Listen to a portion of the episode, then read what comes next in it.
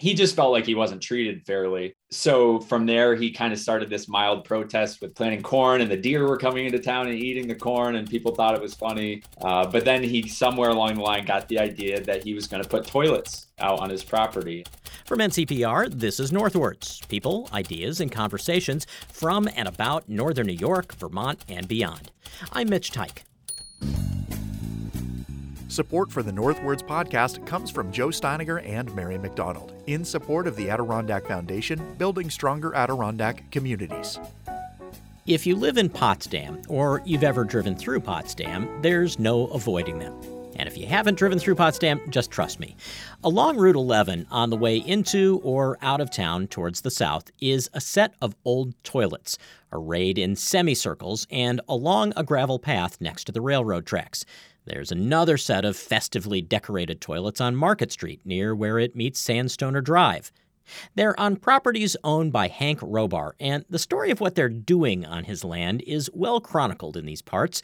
Suffice it to say that at the center of it is a dispute between Robar and the village government that has gone on for years. But while it started as a protest, the so called toilet gardens have taken on a life of their own, walking the line between political speech and art. And now there is a documentary that tells the story of the toilet gardens and the controversy in great detail. It came out last year and it's written and directed by filmmaker Morgan Elliott, who joined us on the line. Welcome to the show. Yeah, no, thank you for having me on. What what did you think uh, Hank Robar's story would be when you conceived of this film? I didn't really know, honestly, because you hear little snippets uh, as you're growing up, as I did in this area. You hear people giving their opinions, of course, uh, whether they're for or against the toilets. Um, so I, I, guess I, I didn't feel like I could formulate my own opinion until I dove into it a little bit. And I started by talking to journalists who had covered the story because you know you hope that you go to them for the most unbiased uh, uh, reporting on the story. Uh, so I started there, and that's when I kind of said, "Oh, I guess I didn't know the full story and uh, now let's go talk to some other people. And that's kind of how it unfolded. Well so this is an ordeal that's been going on for for quite a long time. Um, for people who don't live in the potsdam or, or the potsdam area or the st lawrence valley or just haven't followed the saga can you give us a thumbnail sketch of how we got to the point we're at right now?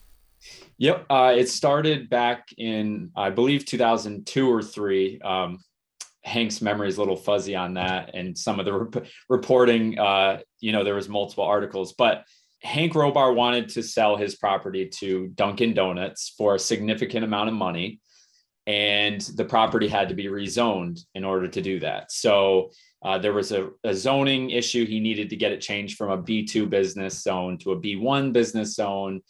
And, you know, there were other B1 businesses right around there. And so he felt like he was dismissed rather easily uh, and that they didn't look into it enough. And then there were other properties that he wanted to have rezoned, and the board kind of shoot, you know, poo pooed it and shoot him away. And he just felt like he wasn't treated fairly.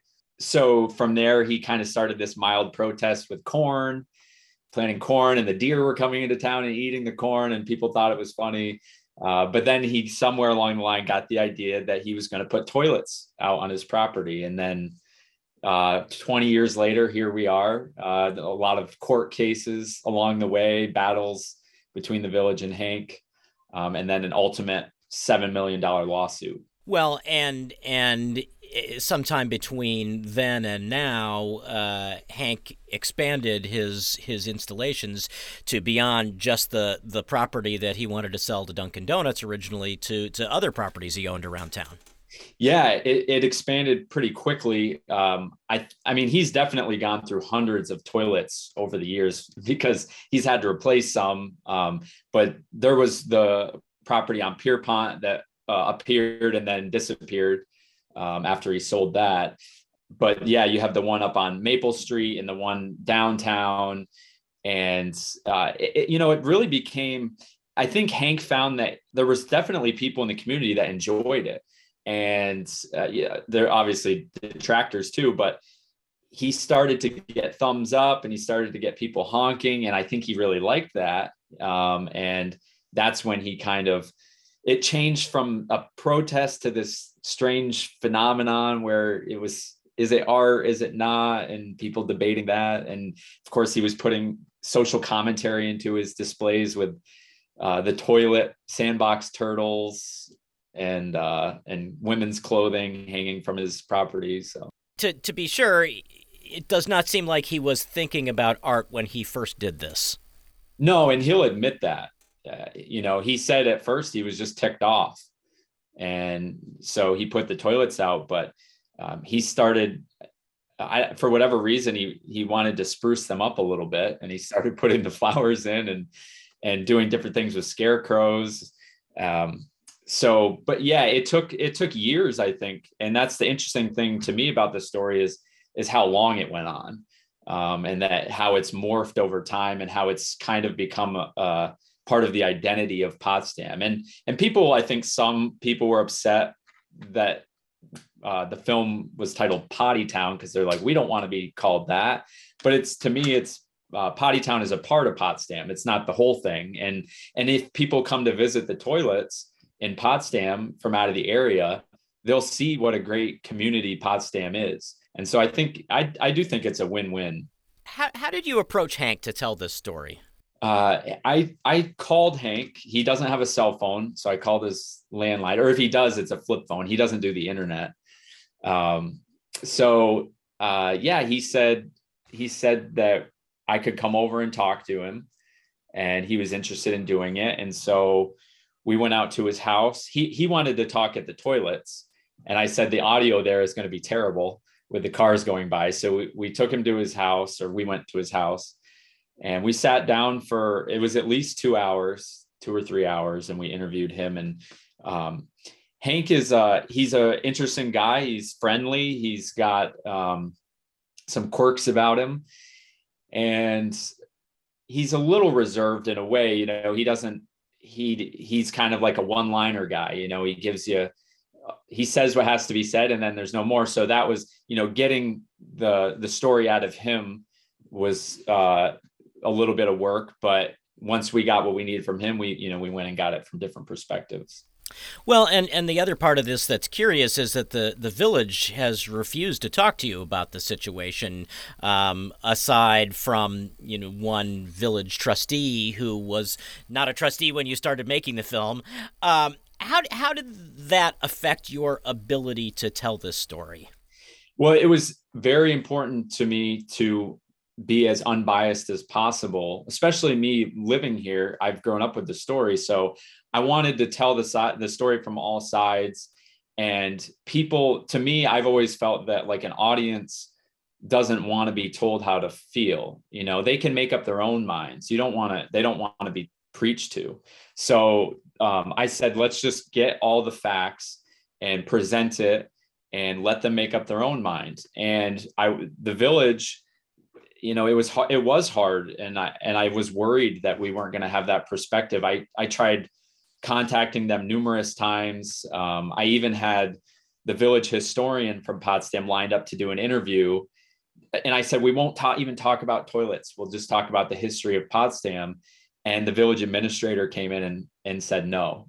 And that was after the court case was over. So there was no legal reason they couldn't talk about it.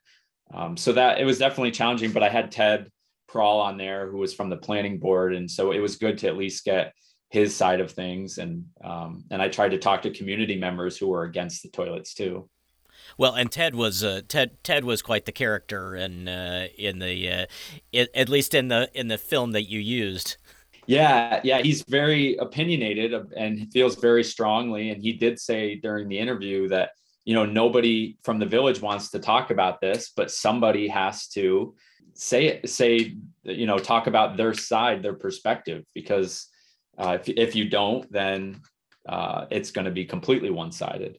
Uh, you use clips from some of the media attention the Toilet Gardens have uh, gotten and the, the, squabble over them in particular, um, including some from this very radio station, but but also from as far away as the UK. I had not realized that the Toilet Gardens were featured in The Guardian, for example. Why do you think the story has attracted the interest that it has? Well, I think you know it's a small town uh, man versus government story, and I think no matter where you go, um, there's always going to be elements of that. You, you, talk about like Hank felt that there was a uh, an inner circle or a good old boys club sort of thing going on, and I think that's probably the experience of many people in many small towns. And you know, it's probably inevitable. You get people in power, and they're gonna uh, they might have friends and they're going to treat their friends well. And i think it's just human nature at some level. Um, it's not necessarily right you know but it's it happens. And i so i think people um, can see a lot of their community in this story. Um, and it's just strange and unique. I had one guy on a podcast say you know it's it's just crazy that this got to this level. Like it got it went this far. Like couldn't they have just figured something out you know, it went on for 20 years in a lawsuit. So, and and he and he said too that it's probably the strangest protest story he's ever seen. Um, so I, you know, it's unique. It's got um, themes of man versus government, um, small town politics, art. You know, the questions of is it art or is it not? So that's and those are the questions that drew me to it too. Do, do you think? Do you think Hank is surprised that it's gone on for this long? I don't think I don't know. Uh, you know, I think he if he was younger, he would keep it going for 50 more years, you know, and and I don't want to give away anything in the film, but at the towards the end, there is a comment about uh, him leaving these properties in his will to his children that there are stipulations that the toilets must stay. Um, so maybe this will go on for another 50 to 100 years. Um, much to the chagrin of uh, some community members. But um, yeah, I think I think if they would have worked, I, I think he was open to working with the village, and if you know they had sat down over coffee and said, "Look, like we let's figure something out. Well, let's figure out a compromise that maybe it could have been." Um, uh, something like this could have been prevented. So maybe it wouldn't have gone on as long. But as long as as he feels like he's been slighted, I think it you know he was going to keep up the protest. Well, and from his standpoint, you know, the they ended up approving a Dunkin' Donuts like a quarter mile down the road, and that has to feel like a, a slight every time he sees it. Yeah, yeah, and that was definitely mentioned. And then of course you have like people bring up the fact that oh the neighbors the neighbors didn't want it in there but then you you know you had a trailer park where they basically like took these people's homes so you know, they didn't take them, but they were they were forced to relocate. So I don't think that's a very valid argument. Um, and and he felt the same way. So well, and then there's this great irony again, not to give too much away from the film uh, in the film, but uh, but they uh, they end up winning the court case, and he and his lawyer go out to Dunkin' Donuts afterwards. Yeah, yeah, they thought that was a fitting uh, celebration to the, the end of this whole thing, kind of circling back to where it all started. And Hank doesn't drink a lot of coffee, but he was all for going that day. so, how how has your own attitude towards the toilet gardens uh, evolved since you started making this film? I mean, you said you've grown up with them around. Yeah, I you know, uh, like I said, I started out um, trying to stay unbiased, um, and um, I even with the the questions of like, is it art or is it not? I didn't want to uh, interject my own opinion. So any with that discussion, I let I asked community members and then I let them give their opinions and then I I ran with it. So like the one uh, woman was talking about uh, Dada art, and so we went into a little segment there, and and I and I guess my personal opinion is it does kind of fit in somewhere in there uh, because Dada art was an anti-art movement, kind of anti-establishment, which is really what Hank was was doing. He was kind of sticking it to the man, sort of thing. So, yeah, I I think that I learned things like that that I um, that I didn't know before, and and I lean towards that. But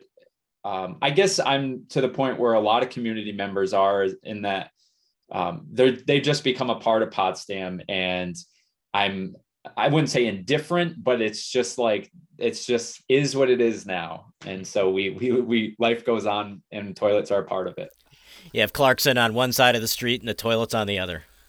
Yeah, we're a college town. We're a toilet town. We're uh, a quaint Victorian town. We're all those things.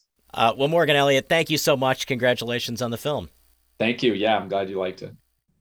Morgan Elliott is the writer and director of the documentary Potty Town about the Potsdam toilet gardens. It came out last summer, which is when we first spoke with him. The movie has been released on a variety of streaming services, including Apple TV and Amazon Prime. You can find a photo of the toilet gardens and a link to more at ncpr.org/northwards. I'm Mitch Teich. Hope you enjoyed this episode of Northwards. Catch new interviews every Friday right here or wherever you get your podcasts, and learn more about all of our shows at ncpr.org. Thanks so much for listening. Northwards is an NCPR podcast production. The program is written, recorded, and edited by Mitch Dyke with digital production supervision by me, Ethan Shanty. Music by the Whitmore Jazz Trio of Plattsburgh. To support this show and find more podcasts, visit ncpr.org. This is NCPR, North Country Public Radio.